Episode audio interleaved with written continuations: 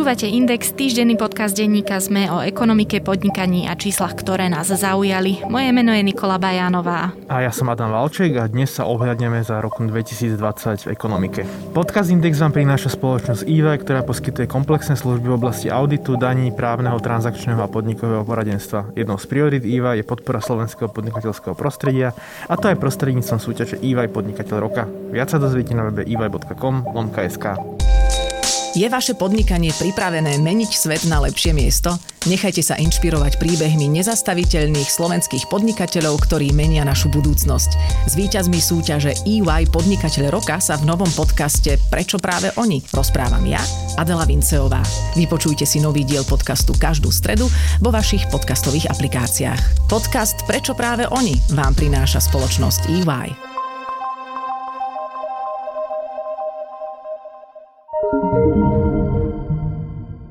Rok 2020 bol nemilosrdný k ľuďom aj k ekonomike. Pandémia koronavírusu doviedla mnohé ekonomické segmenty a ich zástupcov k minimálnym, niekedy dokonca nulovým aktivitám a vírus predviedol, ako dokáže globalizovaným svetom zamávať v priebehu niekoľkých dní. Viacerí sa radovali, že sa spomalením hospodárskeho rastu a stopkou lietadla spomalí aj klimatická kríza. Radosť však schladili vedci, keď vyhlásili, že ani najvyšší pokles skleníkových plynov až o 7% nezastavilo prejavy environmentálnej krízy.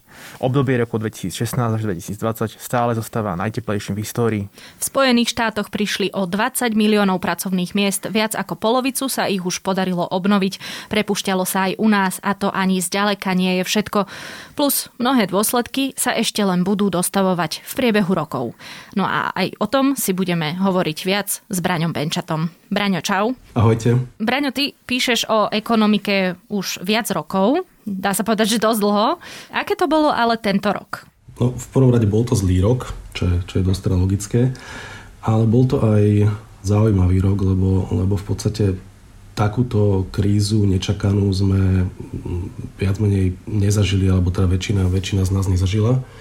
A samozrejme, že tá korona kríza v priebehu takmer celého roka, lebo však vypukla v podstate ešte koncom minulého roku a ťahala sa potom celú jar, tak veľmi striktne určovala témy, o ktorých sa aj teda v ekonomike a biznise v tomto roku písalo. Jednak to samozrejme boli všetky možné makroukazovatele, predikcie a, a podobne, no ale tá zaujímavejšia časť, ktorá teda mala priamejší dopad na konkrétnych ľudí a podnikateľov, boli samozrejme všetky opatrenia, stopnutie biznisov, prepušťanie a podobne. O tom si určite ešte povieme viac. V každom prípade vy ste v indexe zostavovali aj čosi ako, nechcem povedať, že rebríček, ale menovali ste tých porazených a tých výťazov toho roku 2020, tak začneme tým. Áno, v podstate v tomto, v tomto čísle, teda aktuálnom decembrovom, sme sa snažili spraviť taký nejaký prehľad výťazov a porazených roku 2020. Samozrejme, ono to nie je úplne, akože netreba to brať úplne exaktne, alebo snažili sme sa to, snažili sme sa povyberať vlastne mená a firmy tak, aby sme zasiahli čo, čo najširšie spektrum či už odvetví alebo teda, teda rôznych biznisov. No a ono sa ako veľmi ťažko rozpráva v tomto roku o, o výťazoch, ale možno skôr nám ten rok trochu otvoril oči a celá tá korona kríza nám upriamila pozornosť možno aj na odvetvia alebo na ľudí, ktorých sme predtým nejakým spôsobom nevnímali. Napríklad nám ukázala, že na Slovensku sa dá robiť aj pomerne, alebo teda, že sa robí dlhodobo aj pomerne špičková veda a možno sme o tom viacerí, viacerí netušili asi málo ľudí napríklad poznalo vývojovú spoločnosť Chirena Medical, kde sme teda Jana Brkala ako je predstaviteľa šéfa zaradili, zaradili medzi výťazov. Je to v podstate spoločnosť, ktorá sa špecializuje na dýchaciu techniku a samozrejme logicky, keď vypukla korona kríza, tak dopyt po zariadeniach sa niekoľkonásobne zvyšoval tam by som ešte doplnil, že ono veľakrát vlastne v tom biznise sa, sa ukázala aj taká nejaká tá jeho, povedzme, ľudskejšia, ľudskejšia časť alebo ľudskejšia tvár. A Chirana v podstate hneď od začiatku hovorila, že v prvom rade teda bude dodávať zariadenia na slovenský trh a až potom sa nejakým spôsobom pozrieť do sveta, čo samozrejme z biznisového hľadiska nie je úplne, úplne dobre pre tú firmu, lebo, lebo samozrejme, že majú, majú svojich partnerov, majú svojich odberateľov a tieto zákazky sa museli odsúvať, no a teda uprednostnili Slovensko. Ďalší z pozitívnych príkladov je napríklad Šimon Šicko, ktorý vedie hernú firmu Pixel Federation. Samozrejme pre nich bol ten rok pozitívny aj teda z pohľadu, z pohľadu nejakých zväčšených tržieb a logicky, keď sú ľudia pozatváraní doma, tak sa tak sa viac hrajú, ale tiež uh, mal v podstate taký ten dobrý prístup k celej tej kríze od začiatku a rozbehol iniciatívu Kto pomôže Slovensku, kde sa podarilo v podstate vyzbierať na pomoc zdravotníkom alebo starším ľuďom, myslím, že okolo 1,5 milióna eur, ktoré už viac menej aj všetky, všetky minuli. Čiže v tom biznise naozaj sa ukázali aj veľmi, veľmi pozitívne príklady. Potom samozrejme Pavol Čekan, ktorý sa pomerne často v poslednom čase dostával aj do médií, o ktorom zrejme veľa ľudí pred koronakrízou vôbec netušilo. Je to teda vedec, úspešný podnikateľ, ktorý stojí za biotechnologickým startupom Multiplex. Výrazne prispeli vlastne k vývoju PCR testu a nie len teda je za nimi tá vedecká časť, ale teda aj tá biznisová časť a dokázali to naozaj pretaviť do, do pomerne úspešného podnikania a rastu a určite tento rok ten, tento rok narastú ešte výraznejšie ako, ako v 2019, kedy násobne zväčšili tržby tých príkladov pozitívnych, vybrali sme ich sedem, ale hovorím, že, že je ich viac, ale v podstate darilo sa potom rôznym segmentom, darilo sa malou obchodu, tak za malou obchod sme napríklad vybrali Lidl a teda jeho predstaviteľa, generálneho riaditeľa Matuša Gála, lebo logicky sa reťazcom darilo jednak v prvej vlne pandémie, keď teda ľudia dosť um, až zbesilo nakupovali a povedzme si na rovinu, že trošičku zbytočne a ten rast tržieb vlastne kontinuálne postupoval vlastne počas celého roka. Lidl sme vybrali hlavne kvôli tomu, že oni sa už dlhodobo, oni to síce nepriznávajú, ale vyzerá to tak, že sa dlhodobo snažia o jednotku na, slovenskom, na slovenskej maloobchodnej scéne a snažia sa predbehnúť Tesco. V tržbách síce do Tesco stále ešte na prvom mieste je, ale Finstat nedávno zverejnil analýzu, kde vlastne označil Lidla už za najväčšieho slovenského maloobchodníka a za rozhodujúce kritérium si zvolil obchodnú maržu, ktorá predstavuje vlastne rozdiel medzi tržbami za tovar a nákladmi na jeho obstaranie. Môžeš prejsť k tým porazeným, aj keď chápem, že v čase celosvetovej ekonomickej krízy to môže vyznieť až tak e, cynicky, ale predpokladám, že vy ste nešli úplne po porazených, ktorých zdrvila kríza nie ich vinou. Áno, nešli sme po týchto menách, ako si, ako si to naznačila. Skôr sme sa pozerali na to, jednak v tej biznisovej časti na firmy, ktoré možno, alebo hlavne na veľké podniky, alebo teda veľkých zástupcov, ktorí možno nie úplne odhadli, ako sa, ako sa tá celá kríza bude vyvíjať, alebo možno spravili v minulosti chybu v tom, že povedzme ten biznis úplne nerozkročili na viacero, viacero strán a vlastne na tú krízu doplatili, čiže boli tam aj zástupcovia, ktorých ktorých tá kríza výrazne poznačila. Tam sme napríklad vybrali Ivana Chrenka, šéfa HB Reavisu, ktorý je považovaný za najbohatšieho Slováka. HB Reavis hlavne ten problém teda súvisí s tým, že sa orientovali príliš na jeden typ biznisu a to boli teda hlavne kancelárske budovy, no a teda je logické, že tej koronakríze, keď ľudia boli viac doma, alebo skôr, keď firmy nepočítali s nejakou výraznou expanziou, no tak logicky nenakupovali, nenakupovali nové budovy. Čiže ten tam bol skôr z toho, z toho finančného pohľadu, no ale potom sme tam samozrejme mali aj zástupcov, lebo tak ten rok 2020, okrem teda koronakrízy u nás na Slovensku bol dosť poznačený aj pomerne masívnym obviňovaním alebo zatýkaním na pomerne vysokých miestach aj v rámci biznisu, čiže dostali sa tam aj ľudia ako Zoroslav Kolár, ktorý sa zviditeľnil teda najmä ako konkurzný právnik a tuším koncom oktobra to bolo skončil vlastne zadržaný v, v rámci policajnej akcie Výchrica. Je vyšetrovaný s korupciou na bratislavských súdoch. A rovnako sme tam zaradili aj Martina Kvietika, z, teda, ktorý je spájaný so Sláviou Kapitál. Hoci teda tá, tá po jeho zadržaní sa pomerne dištancovala od neho a toho tiež zadržala NAKA vlastne v rámci kauzy dobytkár, kde bol obvinený aj s Norbertom Bederom. Čiže, čiže boli tam aj ľudia, ktorí jednoducho nebudú na ten rok dobre spomínať práve kvôli tomu, že možno ako nechcem vynašať súdy, lebo však nepoznáme, nepoznáme, rozsudky samozrejme nepadli a sú len obvinení, ale, ale možno ich dobehli veci, ktoré, ktoré v minulosti nejakým spôsobom spáchali a sa im prepiekli. Do rebríčka sme napríklad nedostali donedávna ešte teda hlavnú, hlavného šéfa Penty Jaroslava Haščáka, ktorého sme následne teda pridali do, do zoznamu porazených iba, iba vo webovej verzii, lebo zadržali ho teda až po tom, ako decembrový index vychádzal. Mňa len napadla e, myšlienka, ako to počúvam, že vlastne asi všetci cítime e, niekde vnútri, že tá kríza prinesie aj e, ďalších porazených. A tu treba povedať, že vlastne my tú krízu stále žijeme a tá, z toho čisto ekonomického pohľadu vlastne sú tu opatrenia, ktoré umrtvili tú ekonomiku do istej miery a ten rozsah toho problému sa ukáže až na budúci rok. Typicky napríklad ja očakávam, že ako sa vlastne vysporiadajú banky s tým, keď e, začnú e, vypršia e, odklady splátok, či už fyzických osôb alebo podnikateľov, lebo tam sa ukáže, aké dobré portfólia majú tie banky, portfólia v zmysle, že či poskytovali úvery obozretne a klientom, ktorí budú schopní ich splácať, alebo poskytovali úvery nad riziko a budú musieť zaknihovávať veľké straty. A pokiaľ ide o tých oligarchov, tak tam bude veľmi zaujímavé sledovať vlastne tie, tie dopady tých jednotlivých zadrži, zadržiavaní. Nedávno vyšla správa, že Zoroslav Kolár vlastne previedol napríklad Slovakia Ring na jedného zo spolumajiteľov Esetu. Čiže je predpoklad, že vlastne tí ľudia sa nejakým spôsobom budú, budú exitovať z toho, z toho podnikania. Tá Penta to zatiaľ znáša eh, pomerne, pomerne dobre, ale zatiaľ tam není žiadna udalosť, ktorá by na budúci rok e, uvidíme vlastne, že ako to tí veriteľia zoberú. Áno, tak napríklad v prípade toho Zroslava Kolára, ako však on už hovoril, hovoril viac menej dávnejšie, že, že sa chce stiahovať, alebo teraz sa už aj stiahoval, len teda tam to úplne asi neskončilo tak, jak čakal no, v tomto roku. Ja len doplním, že nie len, že budúci rok budeme vidieť, ale ešte veľa rokov budeme vidieť, čo pandémia narobila s ekonomikou. Poďme k takému tomu možno globálnejšiemu pohľadu. Ako veľmi zle na tom vlastne sme? Aj my, aj svet. Poviem to tak, že v rámci toho roka sa teda boli obdobia, kedy sa zdalo, že budeme na tom ešte horšie, ako na tom sme momentálne. To znamená, že niekedy v polovici roka, alebo keď vyšli výsledky za druhý štvrť rok, tak tie boli výrazne katastrofálne. Teraz už v treťom štvrť roku a zrejme ku koncu roku sa ukáže, že sa tá ekonomika aspoň trošku pozviechala, čiže nebude to Nebude to až také mega, mega dramatické, ako to vyzeralo niekedy v polovici toho roka.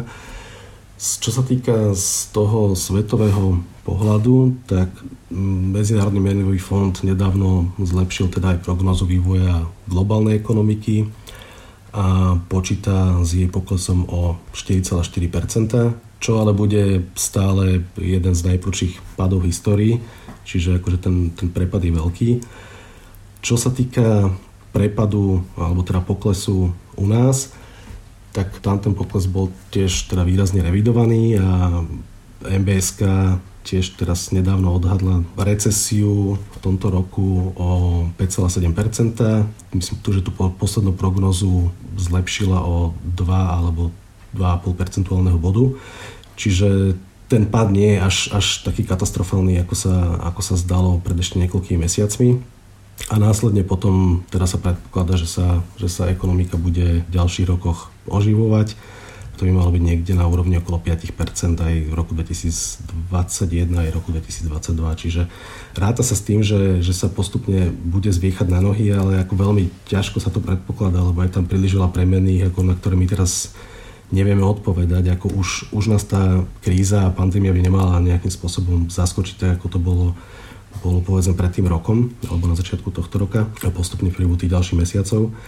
Ale stále napríklad nepoznáme odpovede na otázky, ako efektívne, ako rýchlo prebehne vakcinácia a podobne. Čiže je tam veľmi veľa, veľmi veľa premenných, ktoré do toho vstúpia a nedá sa to úplne presne odhadnúť. Ale teda ako vyzerá to tak, že mala by sa tá situácia výrazne zlepšovať. Keďže ten prepad nebol taký veľký, ako sa na začiatku predpovedalo, čo teda nie je úplne, nie je to úplne zriedkavé, že môžu prognózy prestreliť a napokon sa tá realita ukáže nie je taká hrozná, ale v tomto prípade to bolo vlastne čím? Bolo to tým, že to, čo sme neminuli trebárs na služby, tak sme minuli na veci? Tak on ten rozdiel je pomerne veľký, lebo, lebo tie pôvodné odhady hovorili okolo nejakých 10 až 12% Dôvodom, že tá možno druhá vlna Teraz neviem presne, ako to, ako to delíme, lebo jedni hovoria o druhej vlne, druhý o tretej a niektorí dokonca ešte hovoria o tom, že pokračuje stále prvá vlna, ale ten záver tohto roka, alebo povedzme tretí, tretí kvartál, tak sa dostal do lepších čísel asi teda najmä kvôli tomu, že tie veľké spoločnosti nadalej vyrábajú, zahraničný obchod nadalej funguje, nejakým spôsobom sa ten obchod a zahraničný styk je pomerne obnovil. No a potom samozrejme, ako je to, je to aj spotrebou domácnosti, ktorá u nás možno neklesla tak výrazne, ako sa očakávalo. Lebo ono sa v podstate od začiatku hovorilo, že celá táto kríza nie je krízou spotreby. Ako tá kríza nevznikla kvôli tomu, že nebol tam nejaký zásadný prepad v tom, čo si ľudia môžu, nemôžu dovoliť, ale jednoducho prišla kvôli, kvôli vonkajšiemu vplyvu a tým, bolo, tým bol koronavírus. Čiže tá spotreba sa nejakým zásadným spôsobom neprepadala. Čiže možno aj kvôli tomu. Treba podľa mňa povedať ešte jednu vec, že my sme vlastne tú prvú voľnu, ako to tak nazvem, podľa mňa vnímali kritickejšie, e, ako bola, lebo išlo o niečo nové a zároveň sa tam z ekonomického pohľadu pridala, pridali ten automobilový sektor, ktorý ktorý v zásade využil tú pandémiu na to, e, aby sa odstavil, ale z iných než pandemických dôvodov, čo sa samozrejme na tom makropohľade prejavilo, keďže ide o, o najväčších platiteľov dania, najväčších e, exportérov. A tak ako Bráňa hovorí, že keďže nešlo o krízu spotreby, tak vlastne e, i hneď po tom, čo ten čas bol využitý na nejakú prípravu protipandemickú, tak vlastne tá krivka sa vrátila a myslím, že boli nedávno zverejnené údaje o spotrebe elektrickej energie, e, ktoré ukazujú, že vlastne ten priemysel e, šlape na plné obrátky. Paradoxne si myslím, že v tom je aj to riziko, že vlastne tá situácia sa môže zo dňa na deň e, zmeniť. Napríklad v tom, že ak sa začne ochorenie reťazovo šíriť v nejakej fabrike, tak môže prísť k jej uzatvoreniu práve z pandemických dôvodov. No práve to, že či mm, Teraz ešte len nezažívame takéto vyvažovanie snahy hospodársky prežiť a hájiť si svoje záujmy versus práve tú zodpovednosť a, a, a tú ochranu toho ľudského života a že v konečnom dôsledku aj tak napokon budú e, ešte tie ekonomické dôsledky vážnejšie, lebo pandémia, kým sa očkovacia látka nerozšíri medzi dostatočný počet ľudí, si bude stále robiť svoje a, a či teda ešte to, o čom sa rozprávame, naozaj nie je v takej tej rovine, že ešte stále nemáme odpoveď, či to bolo správne. Môže, môže to byť aj tak, ako ten príklad napríklad s tými, s tými automobilkami, čo Adam spomínal, bol dobrý, lebo lebo ono sa v podstate ukazuje, že, že možno v tej kríze sa naozaj troštičku aj prečistí ten trh o nejaké nánosy, ktoré, tam, ktoré v ňom boli ešte predtým, lebo pri automobilkách samozrejme oni to aj na Slovensku teda, oni to teda nie úplne, úplne priznávali, alebo teda aspoň čo som, čo som zachytil, tak to, to úplne otvorene ne, nekomunikovali. Ale tam napríklad prepad tých objednávok sa čakal už predtým, ako nejaká, nejaká kríza prišla. Čiže, čiže to nejakým spôsobom išlo, išlo ruka v ruke a im naozaj tie odstavky do istej miery mohli aj pomôcť. Keď si povedal, že sa prečistí trh, tak rovno premostím k sektorom, ktoré boli najviac zasiahnuté. Jedným z nich je aj gastro. A práve v súvislosti s ním sa hovorilo, že práve gastro sa pri štátnej pomoci prečistí o také tie čierne ovce, ktoré trebárs e, zamestnávajú ľudí na minimálnu mzdu a všetko ostatné vyplácajú na ruku, tým pádom sa nekvalifikujú na dostatočnú štátnu pomoc a tak ďalej a tak ďalej. Toto vnímaš vlastne ako? Bolo to správne tvrdenie, alebo si sa skôr prikláňal na tú stranu, že ale v gastre je hrozne nízka, čo ja viem, pridaná hodnota, že tá marža na tie e, služby, na to, čo oni poskytujú, je príliš nízka, že tak nemôžeme byť naivní a myslieť si, že niekto tam bude akoby reálne mzdy platiť. Ako si toto vnímal, túto debatu? Osobne sa prikladám skôr k tej druhej časti, ktorú si spomínala. Akože je, je síce fajn, že by sa to gastro nejakým spôsobom aj prečistiť mohlo, ale čokoľvek spojené s ja neviem, vyplácaním mzdy nároku alebo čiernou prácou alebo, alebo ďalšími neduhmi v tom sektore, sa podľa mňa musí riešiť oddelenie od celého tohto problému spojeného s e, koronakrízou. Čiže osobne si nemyslím, že teraz by ako dôsledkom toho malo byť, že proste veľa podnikov padne, lebo jednoducho oni možno v tom čase nemali na výber a je to možno len systémové systémovo zle nastavené a zlyháva to systémovo a asi by na to nejakým takýmto spôsobom úplne doplatiť nemali. Asi myslím, že tá pomoc mala, alebo teda má, má smerovať do celého gastra. A je to naozaj odvetvie, ktoré je zasiahnuté, ktoré je zasiahnuté, teda jedno z tých, ktoré je zasiahnuté najviac. Oni na tú pomoc v podstate čakali veľmi dlho, veď potom sa ešte môžeme prípadne porozprávať aj o tom, ako sa nejakým spôsobom nasadzovala, ako sa to celé zdržiavalo, ale myslím si, že by tá pomoc mala smerovať ku všetkým z toho gastra. Konečne teda nejaký, nejaký balík bol prijatý, aj keď teda majiteľi reštaurácií alebo teda hotelieri, ako hovoria, alebo teda upozorňujú, že mnohí to už teraz neprežijú, lebo tá situácia je naozaj taká zlá, že tie výpadky mali, mali dlhodobé a že cez to sa proste nedostanú. Tam bude podľa mňa pri tom gastre bude zaujímavé to, že ako sa vysporiada, vysporiada s tou krízou trh v tom zmysle e, konsolidácie. To znamená, že každá kríza je príležitosť na to, aby veľkí kupovali menších. Len pri tom gastre som ja osobne taký skeptický, že vlastne je to taký ten špecifický typ e, podnikania, kde ani dneska vlastne nefunguje to sieťovanie typicky, že skôr gastro je postavené na veľa drobných malých podnikateľoch a je otázka, že ako sa s tým vyrovná, lebo napríklad keď to porovnáme s tým cestovným ruchom, tak tam si viem predstaviť e, konsolidáciu, ktorá už v minulosti aj na Slovensku e, začala v oblasti hotelierstva a, a lyžiarských stredísk. Ale pri tom gastre som taký ako keby, že veľmi vnútorne nepokojný, že vlastne čo tá kríza nám, nám prinesie. Budeme určite sledovať, ako sa to bude v budúcom roku vyvíjať. A Braňo už si vlastne načal tú štátnu pomoc, tak ako to s ňou vyzeralo počas toho necelého roka? Odkedy vypukla pandémia, odkedy prišli štátne nariadenia, aby vlastne podnikatelia pozatvárali svoje podnikanie. Kde to zlyhávalo? Kde to fungovalo dobre? V podstate bolo to také celé vlečné, alebo ako to nazvať. Ešte budem pokračovať trochu s tým, s tým gastom, že teda konečne sa dočkali toho, že teda vyčlenili 100 miliónov eur. Od začiatku ona v podstate tá pomoc akože bola správne smerovaná, alebo teda bola správne identifikovaná, mala smerovať na veľké podniky, pretože sú ťahoňom ekonomiky ale už vlastne v tom čase sa ukazovalo, že nastávali problémy v tom, že či má byť adresná, či nemá byť adresná, ktorým podnikom má pomôcť, či to má byť od, od nejakého počtu zamestnancov, alebo to nemá byť nejakého počtu zamestnancov. A hlavne, ako čo si myslím, že, alebo teda, že bod, na ktorom to celé zlyhovalo, bola, bola nejaká byrokratická náročnosť a vlastne spôsob, akým, čo, čo tie firmy vlastne všetko museli spraviť, aby ho získali. A následne sa tá verejná správa pomerne rozhýbala a myslím si, že tá pomoc už bola viac menej aj efektívna. Hovorím akurát to gastro, teda muselo, muselo čakať veľmi dlho. Ale skôr si myslím, že to bola chyba viac nejaká politická ako v rámci priamo tých opatrení, lebo ono teda nie len pri tej pomoci sa ukazuje, že asi trochu zlyháva tá nejaká komunikácia ministerstiev a ministrov ohľadom pomoci a chcelo by to taký nadrezortný pohľad, aby si každý teda nehrabal iba na tom, na tom svojom piesku. Osobne si myslím, že najlepšie z toho bol, alebo teda, že jedným z tých najlepších opatrení bol zvládnutý odklad úverov pre firmy, aj teda pre bežných ľudí, ktorý začal fungovať ešte, ak sa nemýlim, v apríli. Tam mám pocit, že aj minister financí Heger to s bankami pomerne, pomerne dobre nastavili, lebo teda firmám dali šancu sa nejakým spôsobom opätovne nadýchnuť a rozbehnúť a zabezpečiť si cash flow na, na tie krizové mesiace. Oni to vlastne vyčenžovali za ten bankový za odvod. odvod, nie? Za odvod, áno.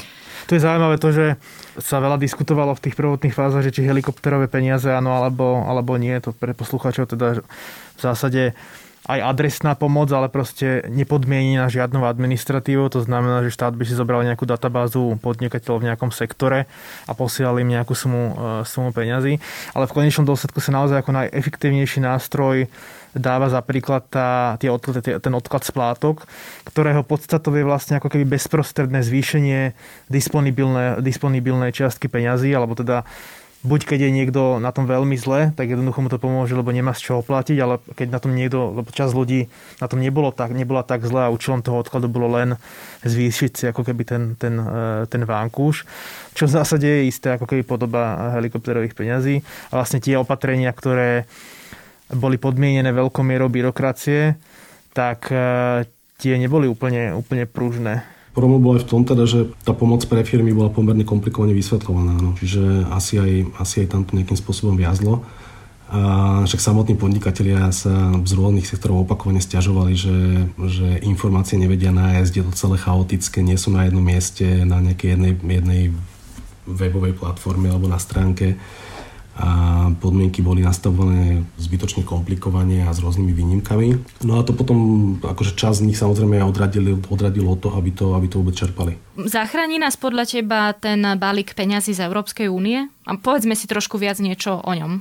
No, balík peňazí z Európskej únie tiež spadá do, do kategórie toho, čo, čo táto vláda možno neodkomunikovala úplne tak, ako, ako odkomunikovať mohla lebo tiež okolo toho od začiatku celej vlastne tejto pomoci bolo pomerne veľa nejasností. Neustále sa tam posúvali v podstate termíny dokedy sa vlastne má nejaký návrh Európskej únii predložiť a na základe toho návrhu teda na tie peniaze mali byť neskôr vyplácané. Okrem iného sa menila aj tá suma, lebo na začiatku sa hovorilo, myslím, o nejakých 7-7,5 miliardách z plánu obnovy. V súčasnosti je to už niečo okolo 5,8 miliardy.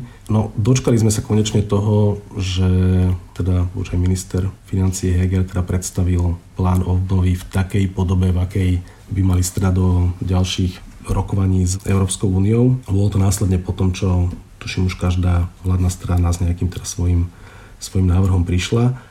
Čiže ten balík v teraz je v tej veľkosti zhruba okolo 5,8 miliardy eur a stále sa zdá, že, že tie opatrenia nie sú úplne také konkrétne, aké, alebo teda tie návrhy nie sú úplne také konkrétne a nevieme si presne, čo pod tým predstaviť, lebo aj v tom poslednom návrhu, ktorý teda vypracovalo ministerstvo financí a posielame ho teda do, do Bruselu, tak sú tie opatrenia veľmi tak všeobecne vágne rozpísané typu lepšie vzdelanie, aby z deti vyrastali vzdelaní profesionáli, no to akože vieme, tušíme proste, že, že s, tým vzdelaním máme problém a vieme, že naše univerzity sa neumiestňujú v top svetových rebríčkoch, ale ako chcelo by to asi konkrétnejšie, konkrétnejšie opatrenia.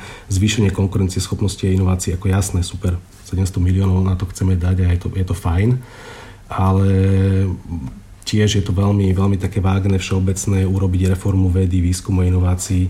Ako vieme, že na túto oblasť sa musíme zamerať a dlho, dlho, dlho sa rozpráva o tom, že Slovensko musí, musí prejsť od tej kvantitatívnej ekonomiky, keď sa vlastne veľa, veľa vyrába, k, k hlavne k tej kvalitatívnej a kreatívnej a naozaj podporovať vedu, výskum. Len um, nejak sme doteraz neprišli úplne, že presne ako to, ako to docieliť a ja to stále ani teda nevidím v tých návrhoch, ako tie, ako tie peniaze chceme minúť. Ako určite ten balík pomôže, ale on pomôže hlavne teda vtedy, keď uh, to nebudú len nejaké krátkodobé opatrenia a nezal, ne, akože nezašijeme s nimi len nejaké, nejaké malé diery, ale naozaj to naštartuje nejaké reformy, ktoré ktoré by nám v tom, hlavne v tom prechode na tú, na tú kvalitatívnu ekonomiku pomohli. Možno už si, už si to viackrát aj tak ľahko naznačil, že niečo pozitívne predsa len ten rok 2020. Teraz je veľmi dôležité, čo príde v tom budúcom roku. Aké sú tie výhliadky pre ekonomiku na nasledujúci rok? Tie odhady vlastne koncoročné nám ukazujú, že by sa, tá, by sa ekonomika mala zviechať. Čísla sú výrazne lepšie, ako, ako tomu bolo, hovorím, v polovici roka alebo ešte niekedy, niekedy koncom leta.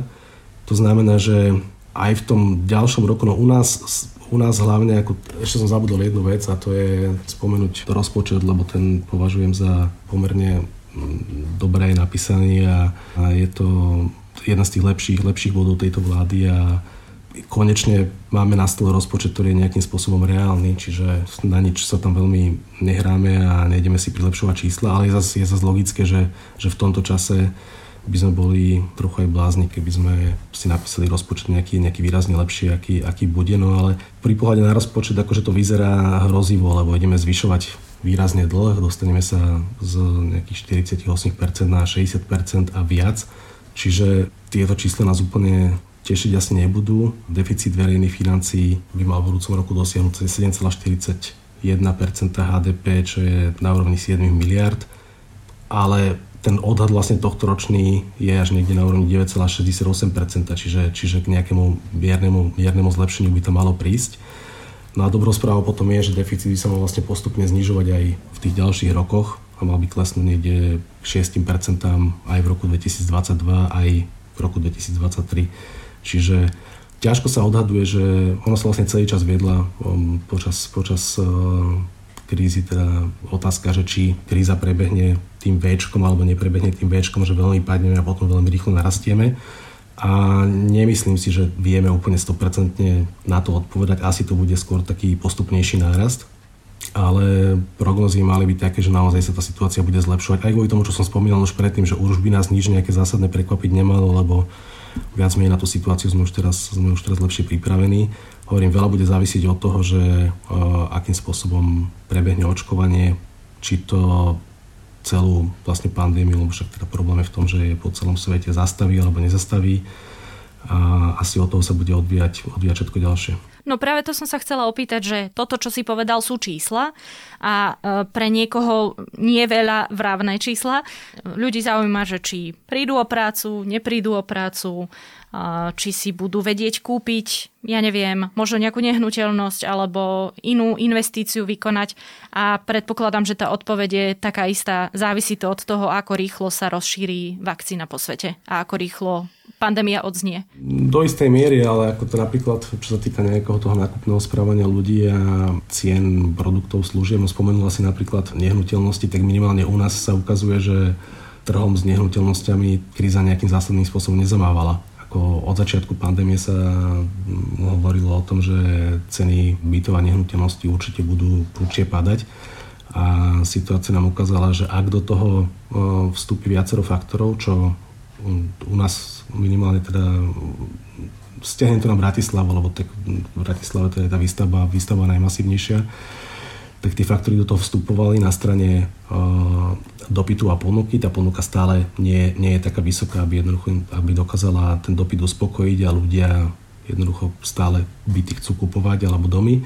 No a tam, tam sa to nejakým spôsobom neprijavilo a zrejme sa už ani neprijaví. Čiže ceny nehnuteľnosti rastú naďalej a keby niekto rozmýšľal o tom, že či odkladať alebo neodkladať kúpu, kúpu bytu v súčasnosti kvôli, kvôli kríze alebo kvôli, kvôli pandémii, tak to nemá si myslím nejakým spôsobom veľký zmysel, lebo by to bolo neefektívne.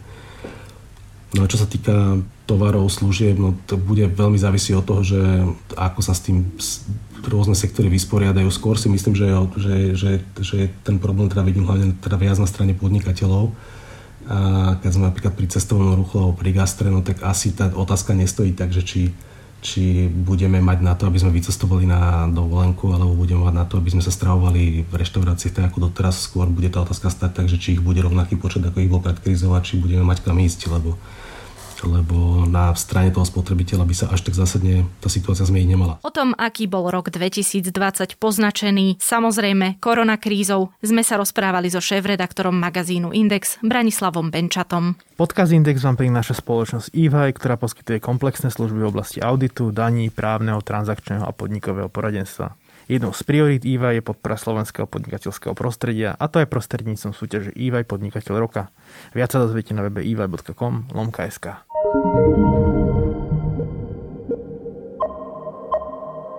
Podcast Index vychádza každý týždeň vo štvrtok. Prihláste sa na jeho odoberanie vo svojej podcastovej mobilnej aplikácii na platformách Google Podcasty, Apple Podcasty alebo Spotify. Všetky diely, ako aj odkazy na témy, o ktorých hovoríme, nájdete na adrese sme.sk lomka index. Ak sa vám podcast páči, môžete ho ohodnotiť. Ak nám chcete poslať pripomienku, môžete sa pridať do podcastového klubu Sme na Facebooku alebo nám napísať e-mail na adresu index.sme.sk.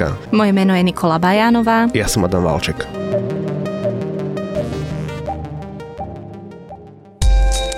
Príbehy pre tých, ktorí menia svet. Vypočujte si podcast Prečo práve oni od spoločnosti EY.